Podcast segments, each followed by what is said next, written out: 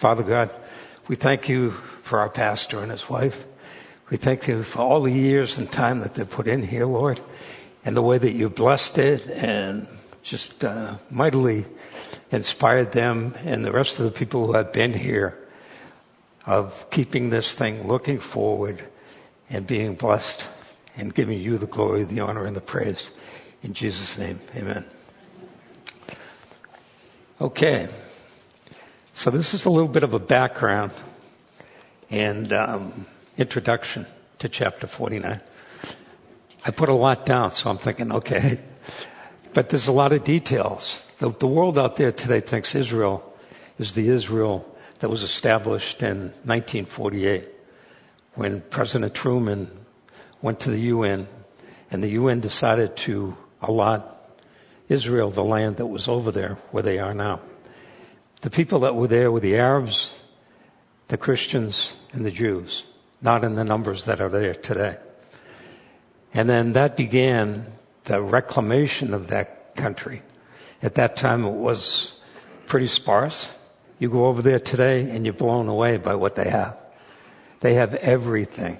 They have every fruit, every uh, vegetable. They have the best chicken and the best beef. It tastes like the beef I had when I was a kid doesn't have 2,000 adamants to it, you know, where, you know, it just lost its flavor. So, so that's what we're going to look at. We're going to look at the history of Israel, and we're going to look at the, um, the evaluation, and we're going to look at that in light of ourselves. So the beginning of the history begins back in the fa- family of Israel with a man named Abram. Abram was called by God out of a pagan place called Ur, Ur of the Chaldees which is in um, Iraq, by the way. What's known about Ur is that it was the city uh, called Tal Amukwaya, I think. It was an important city of ancient southern Mesopotamia, situated about 140 miles southeast of Babylon and about 10 miles west of the present bed of the Euphrates River. Ur is also the name of a place where Abraham was living, and God spoke to him, telling him to leave Ur. Went into a pagan place, he took out this man, and he asked him to go to the land of Canaan, which later would become known as Israel. So, mentioned in the Bible as the hometown of Abraham, around 2000 BC was the center of wealth and education and trade. It was a very rich place and had a lot of things that were not there from, from other places. And um, the city was very advanced, and Abraham had had his growing up there, so to speak. That began Abraham's journey with God. We all have a journey. We start somewhere with the Lord. As God had a purpose and a plan for him, and it was laid out like he has a pur- purpose and a plan for everybody sitting here or standing here this morning. Along the way, God would enter into a covenant with Abram, and at that time change his name to Abraham, as described in Genesis chapter 17. Genesis chapter 17 verse 4 says, As for me, behold, my covenant is with thee, and thou shalt be a father of many nations. This is the covenant coming from God. A conditional or bilateral covenant is an agreement that is binding on both parties for, for, for fulfillment. Both parties agree to fulfill certain conditions. Um, if either party fails, the covenant is voided. An unconditional or unilateral covenant is an agreement between two parties, but only one of the two parties has to do something. Nothing is required of the other party.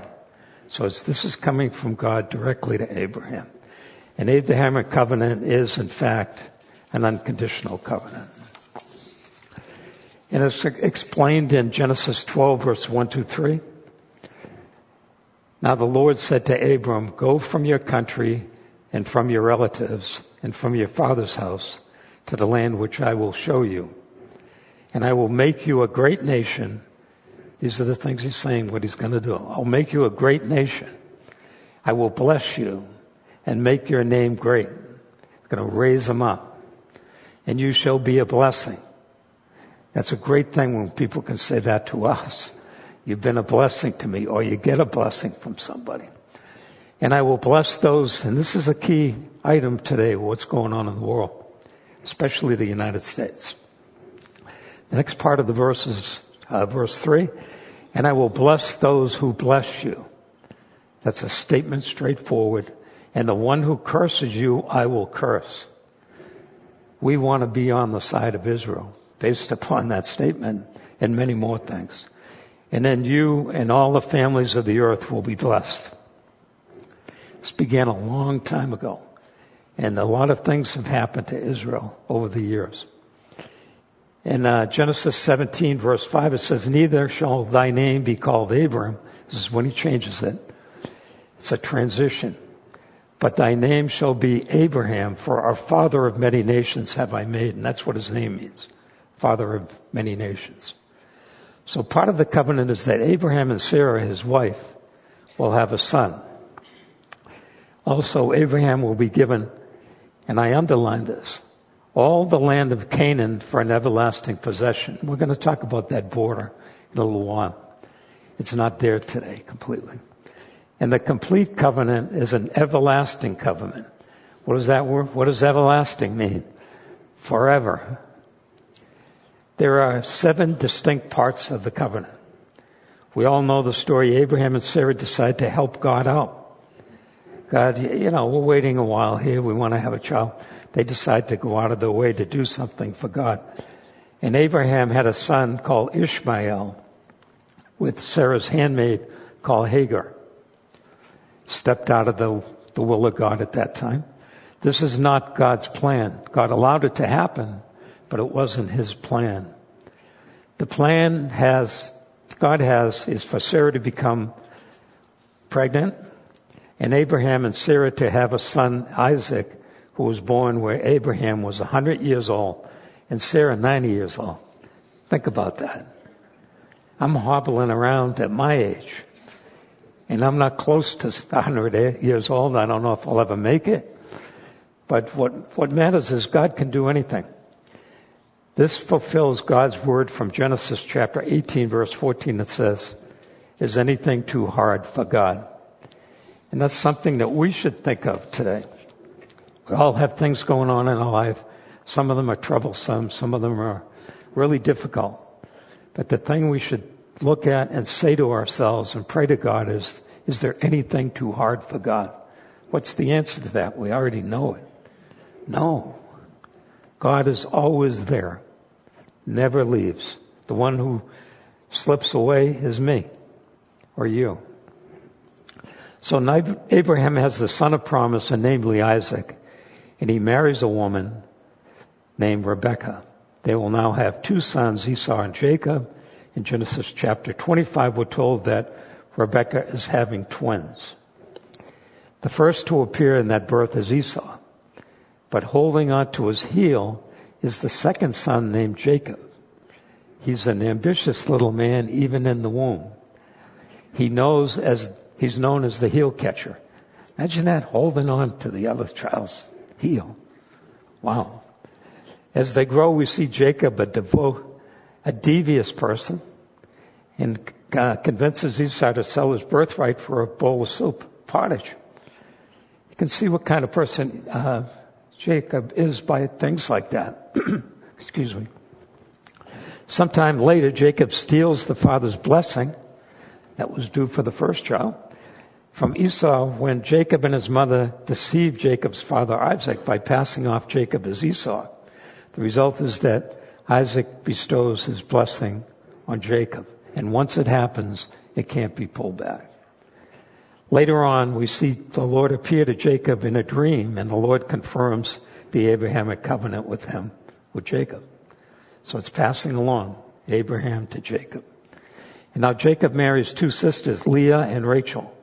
They each have a handmaiden who Jacob will father children with. Out of these four unions come the 12 sons of Israel, of Jacob.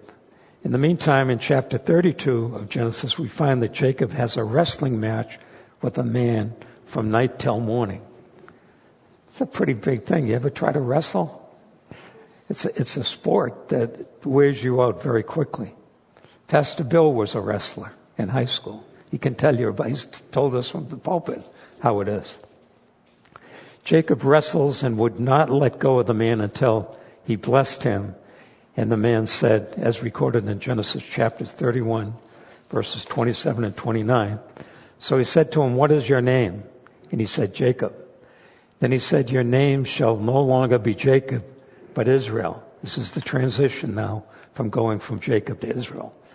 For you have contended with God and with men and prevailed. Wow.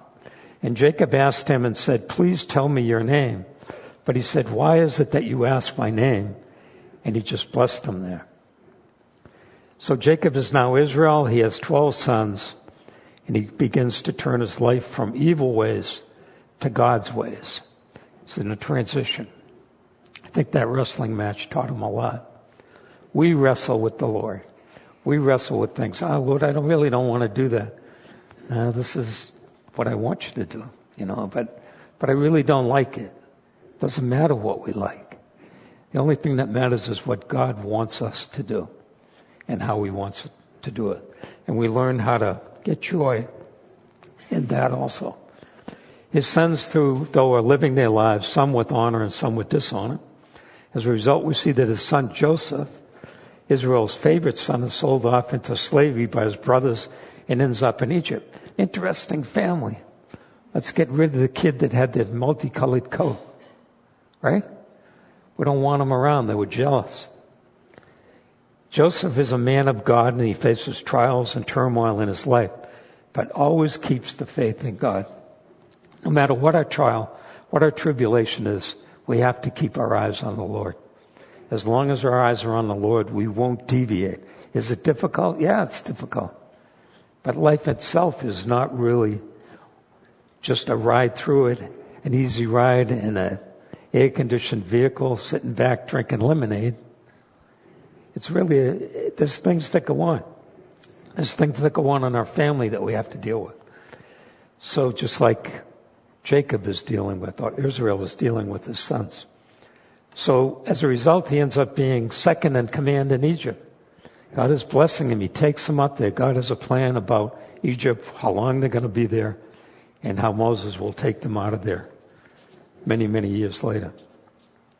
A famine's great in Canaan, and the sons of Israel go there to purchase food. This is Lord taking care of his people again. They do not recognize Joseph, but Joseph knows them and creates a situation where the whole family of Israel moves to Egypt, and the Pharaoh gives them the best land called Goshen. And the brothers are all together again with their father. Even the Pharaoh gave him the best land, didn't give it to his own people. It's another blessing.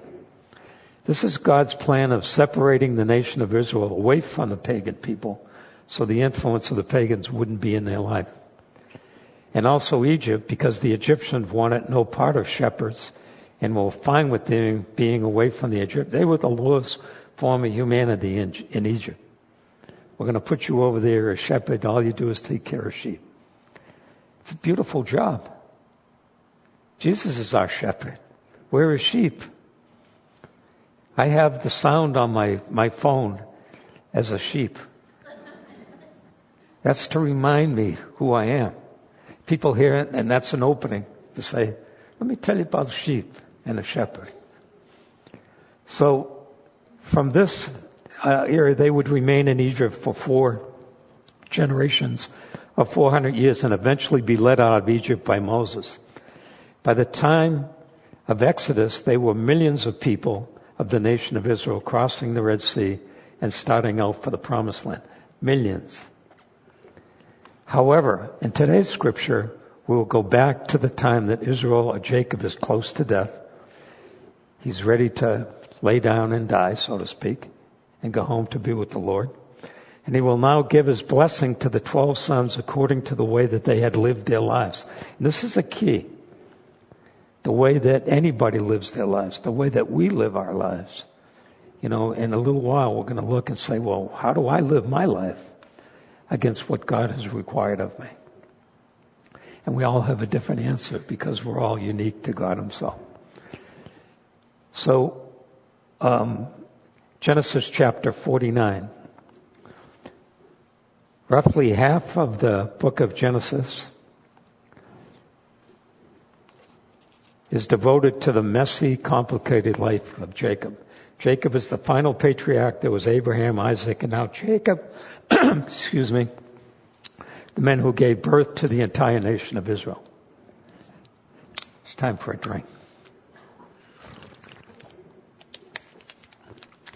So he frequently brought his family misery, and yet he also demonstrated remarkable growth, maturity. He relied on God for protection. He worshiped God in the midst of trial and calamity. It's so encouraging to see Jacob in such a good place. At the end of his life, it's a reminder that Lord holds out the blessing of sanctification for us. We start as saved, step by step, we're sanctified by the Lord. We come more in depth in the scripture. We come more understanding. We know how to treat people better. We love people better. Things come along, we know how to handle them. As we walk with the Lord, we grow like Him. So we earn our merit badge, so to speak, experience the discipline of the Lord, and we profit from it. And so it, require, it required the Lord to turn a disobedient Jacob into the obedient Israel. He needed to be that way so he could lead the people. And his influence would carry on to the 12 tribes and beyond that. It's carried on till this day. The 12 tribes of Israel aren't just in Israel. They're scattered throughout the world. They're all over the place. They have a huge nation, huge nation when you bring this back together. So as we enter chapter 49, Jacob's on his deathbed. And in verse 1, Jacob summoned his own son and said, Assemble yourselves that I may tell you what will befall you in the days to come. So as the chapter begins, Jacob summons his sons and he says that um, in Hebrew, the phrase says, what will befall Israel in the latter days is the things that he's trying to say of what you're leading to and what the result of it will be. So Jacob is going to speak a specific prophetic blessing concerning each tribe in Israel. And if we look today, this is kind of how they live and who they are. It's their personality. Jacob begins with Reuben, his firstborn son of Leah. This isn't in the order of birth, it's in the order of, of uh, uh, the birth through, through Leah. So in Genesis 42, it says, Gather together and hear, O son of Jacob, and listen to Israel your father. Reuben, you are my firstborn, my might, and the beginning of my strength, preeminent in dignity and preeminent in power. Uncontrolled as water, you shall not have preeminence because you went up to your father's bed and then you defiled it. He went up to my couch. Jacob doesn't proceed in exact birth order. Instead, he addresses the sons of each wife, then moving to the two concubines and then ending with the sons of Rachel. Under normal circumstances, we should have expected Reuben to receive the birthright and the blessing. But Reuben is given a rebuke, so he can't receive it. Jacob first says that Reuben was the firstborn, the beginning of Jacob's strength. In Hebrews, Jacob says Reuben was boiling over like water, which suggests Reuben's uncontainable lust and undisciplined nature. It's not going to put him in the lead of the nation of Israel. He was disqualified from receiving these blessings in the inheritance because of his lust for of all people his father's wife. So Reuben's prophecies are a reminder that men and women who do not act to discipline the flesh and control their lust run the risk of disqualifying themselves of many blessings that the Lord has to offer. So Jacob took note and now he holds Reuben accountable. And likewise, the tribe of Reuben never produces anyone of significance in the life of Israel. We don't hear about any great people or leaders coming out of this, this uh, son's family. No judge, no prophet, no leader. In fact, Moses prays in Deuteronomy that Reuben's tribe would fade away since it was so small and shrunk. It didn't grow, it reduced. The only way we can grow is to be with the Lord and follow the Lord. Genesis 49 Simeon and Levi are brothers. Their swords are implements of violence. Let my soul not enter into their council. Let not my glory be united with their assembly.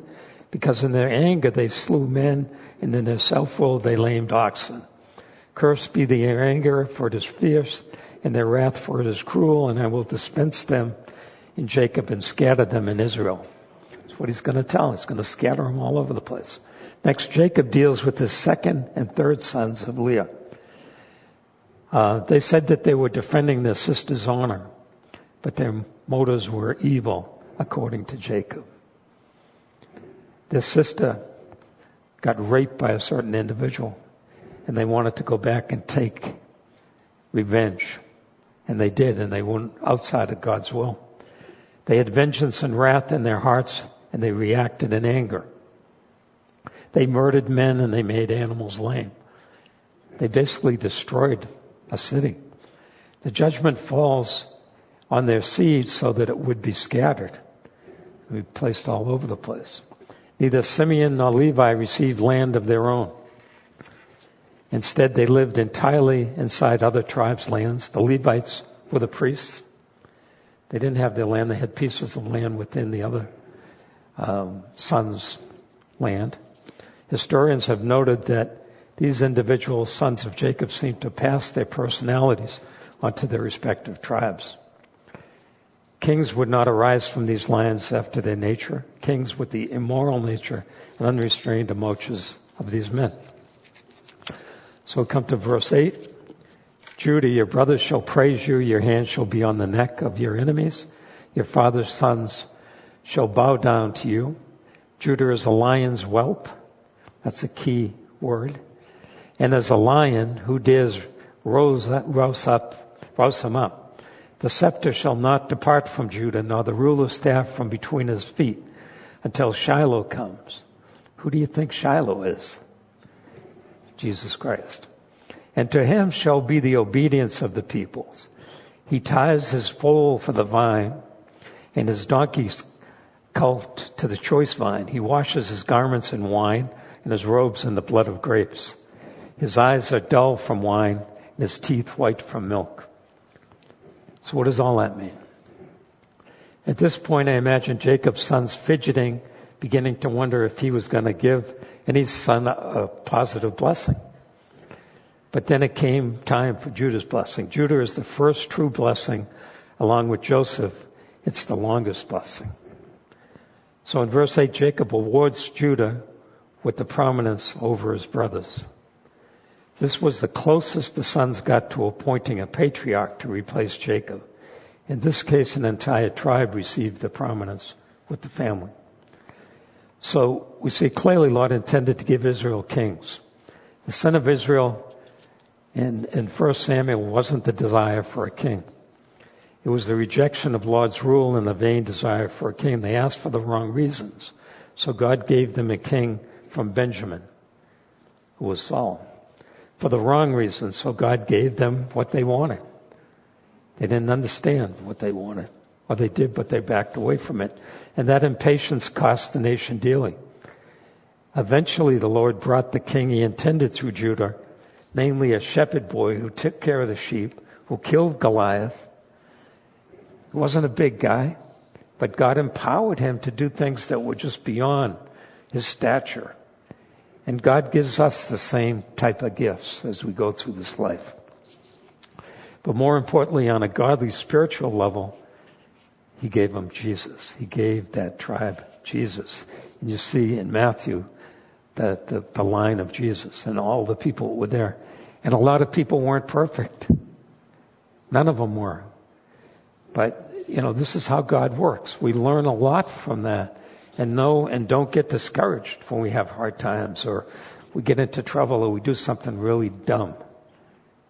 Because the Lord knows and the Lord will forgive us if we come and ask for forgiveness. Of course, Jacob's promise speaks of an eventual decision, the Messiah who will reign over all Israel and the world. That's coming. It's coming in the future. Can't wait for it to come, but in the meantime, we need to be about the Lord's work. We need to be sharing the word with anybody. Our office workers, you know, people that we see on the street, the grocery store, whatever.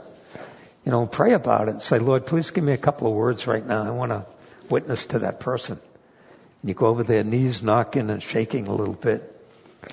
And all of a sudden there's peace because the Holy Spirit is with us. And it can happen. We need to, to uh, witness to as many people as we can when we're given permission by the Lord to do that. Just don't ramshackly go about doing it. You say, Lord, is it time? Yes, go ahead. Of course, Jacob's promise speaks of an eventual decision. Here we see the seed of promise for the Messiah. The promise is given to Judah exclusively in verse 9. Judah is promised great power. Who's going to be the most powerful one from the tribe of Judah? Jesus Christ. He can do anything. Look at the miracles he did. He spoke to things and they became, or people, they became alive again. He touched somebody. Somebody touched his, his clothes and they were healed. Tells us a lot. Tells us that we need to go to Jesus to heal and everything that he puts out there for us. Judah is compared to a lion for the first time. I love that look of the lion, you know, with the hair out and looking. It's like power. The lion is a very interesting animal. Like a lion, Judah will have power, authority, and mastery over all adversaries. It's going to happen. A fitting picture for the coming Messiah who is called the Lion of the tribe of Judah. Verse 10, the kingship of Judah is further revealed. The scepter shall never depart from Judah, meaning the tribe will reign without end over Israel. And the staff does not depart between his feet, which is a picture of a judge ruling from a seat of judgment. When he comes and puts his foot on the Mount of Olives, and he proceeds to the east gate of the Temple Mount, and he walks in there, woohoo! The victory begins. And it's going to be an interesting time for the world. The word Shiloh is an interesting Hebrew word. It can be translated who, he whose right it is. The right of the leadership, Jesus is that person to lead. The Septuagint, Syriac, and Dead Sea Scrolls all translate this verse in a way. It means the tribe of Judah will rule over Israel until the one whose right it is to come to take up the throne. It's a reference to Jesus' arrival to rule. While the tribe of Judah will rule over Israel, once Messiah comes, there will be no more succession of rule. That's it. It's going to be him. So now Jacob blesses the next six sons with brief mentions of each. And uh, starting in verse 13. Zebulun will dwell at the seashore, and he shall be a haven for ships and his flank shall be towards Sidon. It's a direction that he's going to look. And he's not going to be a surfer, okay, even though he's going to the seashore. Issachar is a strong donkey lying down between the sheepfold. When he saw that a resting place was good and the land was pleasant, he bowed his shoulders to bear burdens and became a slave at forced labor. Dan shall judge his people as one of the tribes of Israel. Dan shall be a serpent in the way. He's going to get in trouble. A horned snake in the path that bites the horse's heel. What happens when you bite a horse's heel? Can't stand, right? Falls over. So that rider falls backwards. For your salvation I wait, O Lord. As for Gad, Raiders shall raid him, but he will raid at their heels. He's a very good soldier. As far as Asher, his food shall be rich, and he will yield royal dainties. Naphtali is a doe let loose. He gives beautiful words. He ended up in mountainous territory. What do you see in the mountains? Deer. They have great feet. They don't lose their footing very easily. For Zebulun, Jacob says the tribe will dwell at the seashore on the border of Sidon, the historical land of the Phoenicians. The problem is the territory assigned to Zebulun in the book of Joshua doesn't border the sea. However, somebody will say, well, that's not true. Well, we have the answer for that. The tribe is entirely landlocked. On the other hand, in Ezekiel, which is the prophet, describes the territory of each tribe during the millennial. And in that age to come, Zebulun does have territory on the sea and in the northwest corner of the nation. That means Israel is going to have it back in their hands. And in that age to come, exactly where Jacob says it will be, that's exactly where it's going to be. Remember, these instructions concern the latter days. This is further proof that the promises of God for Israel await the coming kingdom on earth. The tribe of Dan produced Samson. I'd say he was a pretty interesting individual also. The most prominent of the judges. As long as he had his hair and he was keeping his eye on the Lord instead of keeping his eye on the flesh, he ruled. He took care of people. He ripped a lion in pieces. He did things that people weren't doing in those times.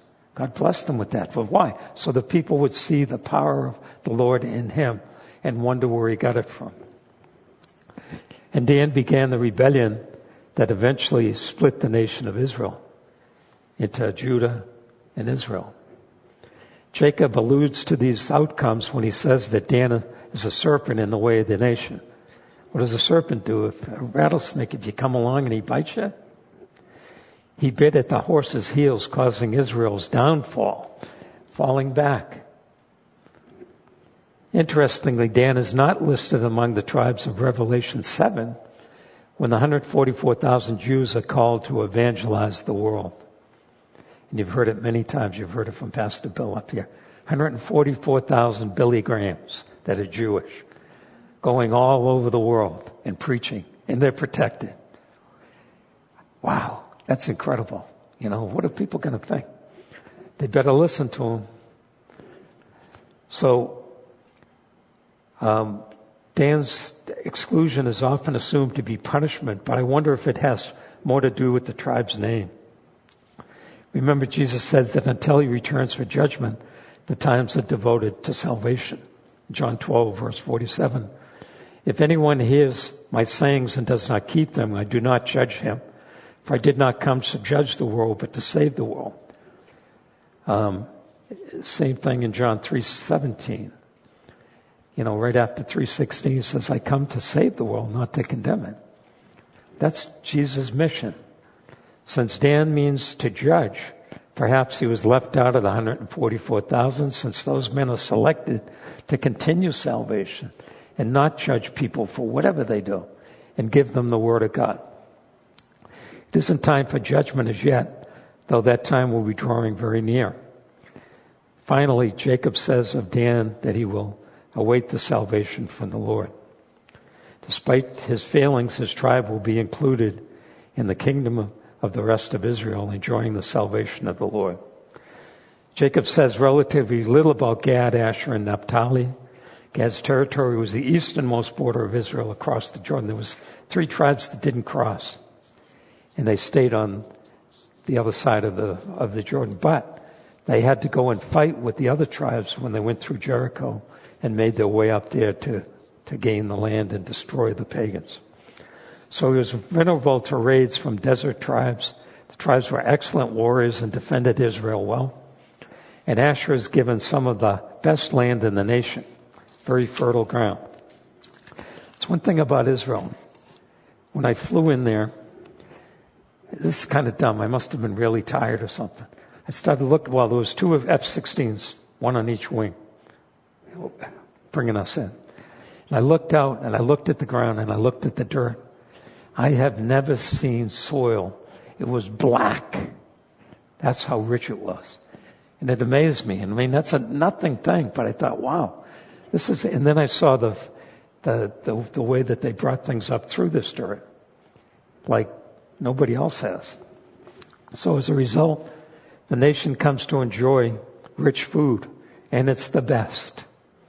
Wow. They got the best of everything. His tribe will produce delicacies for kings. That's pretty good. We all like delicacies, right? For Naphtali, Jacob says the tribe will move like a doe set loose. Ever see a watch a doe move or a, or a buck? It's a reference to the way Naphtali's territory is very mountainous, creating a degree of independence among the tribes. They're footloose and move around like a deer. So we come to verse 22 to 26. Joseph is a fruitful bough, a fruitful bough by a spring. Its branches run over a wall. The archers bitterly attacked him and shot at him and harassed him. But his bow remained firm and his arms were agile from the hands of the mighty one of Jacob. From there is the shepherd, the stone of Israel. From the God of your father who helps you and by the Almighty who blesses you with blessings heaven above, blessings of the deep that lie beneath, blessings of the breast of the womb. The blessings of your father have surpassed the blessings of my ancestors up to the outmost bound of the everlasting hills. May they be on the head of Joseph and on the crown of the head of the one distinguished among his brothers. Joseph, as you can see, is richly blessed. Remember that blessing was measured in the way uh, Jacob's granted a double portion to Joseph's two sons. But Joseph himself only received Jacob's land in Shechem, but he took care of his family. Nevertheless, the tribe of Joseph, which has become two tribes, Ephraim and Manasseh, is the most blessed tribe. Their blessing is pictured as a fruitful tree extending its branches outside the walls of the orchard. Then Jacob remembers the way Joseph was attacked by his brothers and Potiphar, and yet the Lord took care of Joseph. He raised him up. He was the right hand man of Pharaoh. He took some time in jail. In jail, he probably had time to think about, wow, my brother sent me out here. I'm in jail. What am I going to do? And the Lord spoke to him. And he was able to interpret a dream. And in that way, he got his way out of jail and at the right hand of the Pharaoh. And in the end, Joseph became powerful. And then we see Jacob confirms for us that Joseph's life is a divinely inspired picture of the Messiah. He's not the Messiah, but it's a picture of them. Jacob says in the second half of verse 24 that the same hand of God that brought Joseph through these things will do the same for the shepherd, the stone of Israel, Jesus Christ. These are the classic terms for the Messiah. Jacob tells us that what we see in Joseph's life is a pattern for what the Lord will do to bring his Messiah to Israel. Finally, in verse 25 and 26, Jacob speaks of the tremendous blessings Joseph received from the Lord, a blessing that even exceeded that given to Abraham, Isaac, and Jacob. And the only way to understand that statement is see it as one final picture of Christ in the life of Jacob. He poured out his blessings tremendously.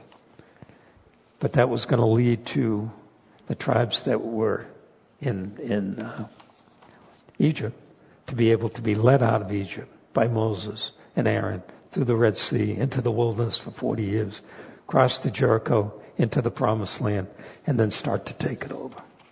In his glory and his reign on earth, the time when he will bear the crown on his head. So 4927, Benjamin is a ravenous wolf. In the morning he devours the prey, and in the evening he divides the spoil. Think of what a wolf does. It just rips its prey apart its teeth. It's pretty wild. All these are the 12 tribes of Israel, and it's what the Father said to them when He blessed them.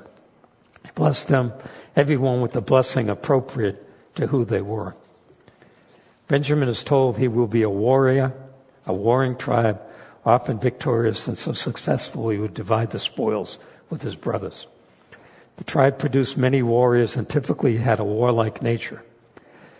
Among others, the tribe produced a judge, King Saul, Jonathan, Mordecai, Esther, and maybe the best soldier of all, the Apostle Paul. Look what he went through. A man got stoned and he, and he got up and they let him away and he lived. That's pretty, you gotta be pretty tough to take more than one stone in your head, you know, or wherever they hit him. It hurts. But he overcame that by the grace of God. So warriors for the Lord can be powerful ministers, like Paul, or great disappointments like Saul. So finally in verse 28, Moses confirms these blessings were intended for more than just these boys. So we go to verse 29 to 31 or 33. Then he charged them and said to them, I am about to be gathered to my people. Bury me with my fathers in the cave that is in the field of Ephron the Hittite that was purchased many, many years before. And then verse 30, in the cave is the field of Machpelah, which is before Mamre in the land of Canaan. Everything is specific. You, you know, you could go and find that, which Abraham brought along with the field from Ephron the Hittite for a burial site. There they buried Abraham and his wife Sarah. There they buried Isaac and his wife Rebekah. And there I buried Leah. The field and the cave that is in it, purchased from the sons of Heth. When Jacob finished change, tra- uh, charging his sons, he drew his feet into the bed and breathed his last and was gathered to his people. Think about the end. His feet were over the side of the bed, right? I think about this every night I go to bed. I can't wait to get my feet up there and lay back and the day is over. Or sometimes I think it's over. But then something, some idea or something comes into my head. But here he is. He was at peace. That's somebody at peace. He started out, as we said earlier, to be a radical kind of guy. He wrestled and wrestled against the things in his life. But at the end, he came to the Lord in great magnitude. He was a blessing. So, in conclusion, there's two categories that we need to address today. When I was going through this, I said, okay, what's in here? Well, there's Jacob's sons, but there's also, we want to know a little about Israel. You know, because people think Israel is just that piece of land that they're in now. And they think that the Gaza is really belonging to the Arabs. And people like, it doesn't. Okay? They were, they were sympathetic. They allowed them to do this, but they also knew where they were and they fenced them in. Because they were sick of them coming across in the tunnels or whatever way they got in and destroying people. And it was happening all the time. There was bombs on their back. They'd walk into a crowd and blow people up. You know? The nation of Israel is strong. They believe in God, but they believe in the power that they've seen so many times. They believe the Six Day War in 1967. You know, I was in the army and the sergeant came out and said, Hey, get ready, get everything ready. We're going to load C 130s. We're going somewhere. Said, Where are we going? I'll let you know on Friday. Okay. So we get everything ready and you know, we were going to prepare to go somewhere. And then the Friday comes out, or Saturday, I should say, or Friday, come out, and he was disappointed. He said, everything's over. The nation of Israel has won in six days. Who do you think's on their side? The Lord. So the nation of Israel, the world right now is lining up against them. Who is Israel? God's chosen people. That's who they are. He chose them. He set them aside. Descendants of Abraham, the father of the Jewish people. Area, that, and this is, uh, people say, I have thought that this land is going to be this big, that God gave them someday that land will be 300,000 square miles. It's a lot of mileage. It isn't that way today. But we should think of them along those lines. They're big. God is with them. He's going to help them. We need to come and pray for them and be beside them. From the Nile River of Egypt to the Euphrates, to the West Bank, to the Gaza Strip, parts of Egypt, Lebanon, Syria, Jordan, Iraq, and Kuwait. Wow, that is huge. Congress, the Congress of the USA is against them. They're dividing forces right now. A lot of them are prone towards Gaza and, and a lot of them are prone towards Israel. We need to pray that they're, that they would get a new leader. They're looking for a, a Speaker of the House. We need to pray for that, that it would be a godly man or woman, and that he or she would pronounce Israel for what it is before the Congress. At this time, our Congress is favoring Hamas, and it's settled in the, in the background. A former U.S. political leaders whispering into their ears and telling them what to do. It's not right. They're not representing us, the people. We know who Israel, and we want them to represent who Israel is. So, and remember, and this is not, nothing to forget. I will bless them that bless you, and I will curse them that curse you. That's pretty heavy. We want to be on the blessing side. That's what we want to be. Why? Because we get the benefit of helping them and we get the benefit of blessings. As Christians, how do we measure up? If we were to receive an evaluation like Jacob gave to his sons, the 12 tribes of Israel. You know, if we were standing before the Lord and he was to evaluate us, we know we're all sinners. But how would that work out? So, looking back on Genesis, we have seen many varied lives. Perhaps we can relate to one of them or parts of them. But there is hope in this time to repent and start back on the path, you know, if we've wandered off, individually and collectively. If God can take a man like Jacob, a man who schemed his way out of every situation, how much more can he help us? A man who impatiently tried to fix problems his own way this sounds like guys more than women. You know, oh, I can do that. You know, you're overconfident, but you won't admit you can't do it.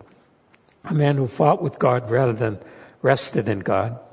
If God can take a man like this to the point where he could become so in tune with God that he speaks of future events with stunning clarity, his eyes were nearly gone, but his spiritual vision was unmatched. His spiritual vision for the future, he saw the future. God gave him that blessing. Then there's a hope for all of us, and his name is Jesus Christ. If God can take a man and bring him to the point where he leans back in his bed, so confident in God's grace and promises that he welcomes his death, then that's pretty good. So let's continue with our walk with Jesus. Let's communicate with Him. How do we communicate? Any way you want. You can formally sit down and do prayer. You can be in your car. You can be running, a jogger. You can be walking. We just need to talk to Him. And He talks to us. And communication from Him is called the Word of God. When, when we look for things many times, where do we find the answer? All of a sudden, two days later, you come to this open up your Bible or move a few pages, and there's the answer. Or somebody comes along and says, How can I pray for you? And they pray for you. Or they come up and say, You know, I've seen that you look like you're having troubles. You're able to kind of share and ask for that kind of help. So let's see what we can do in our lives when we start and end our day with Him. And that's the key issue. Start our day with the Lord, end our day with the Lord. In between is busy. We all have a lot of stuff going on. I've heard from people that have retired, even retired days are busy because there's so much going on. You know, it isn't the work that they were doing previously. It's what's going on then and plus the work of God that God has going on with them during that retirement. So let's let our legacy be known as they loved and followed Jesus as proven through the way that we live our lives. When we die, we want people to say they led a good life. They followed the Lord. They, they brought people, you know, to a point of salvation and God took over the Holy Spirit and granted that. They raised their family properly. They were good to the next door neighbor. You know, sometimes that's hard. But the bottom line is our lives is an example and believe me, people are looking at us because we're Christians in everything we do. They're saying, if you say something dumb or, oh, I thought you were a Christian. I am. Well, why did you do that? I made a mistake. And rather, we want to say the things that are right, and through the way we live our life, will be a blessing to everybody around us. So let's pray. Father, we thank you for the word. We thank you for Jesus the great I am, the Father, the Son, and the Holy Ghost. We thank you, Lord, for this church that we can come and we can be in the Word of God. We can sing praises. We can meet the people that we met, wonderful people. We've become closer over the years, Lord, and help us become closer even more as the future comes because the times are going to be tough. We know that. So give us the help. Give us the, the ways. Give us the path as a church and individually that you want us to go. And we give you the praise, the honor, and the glory in all things and always today. In Jesus' name. Amen.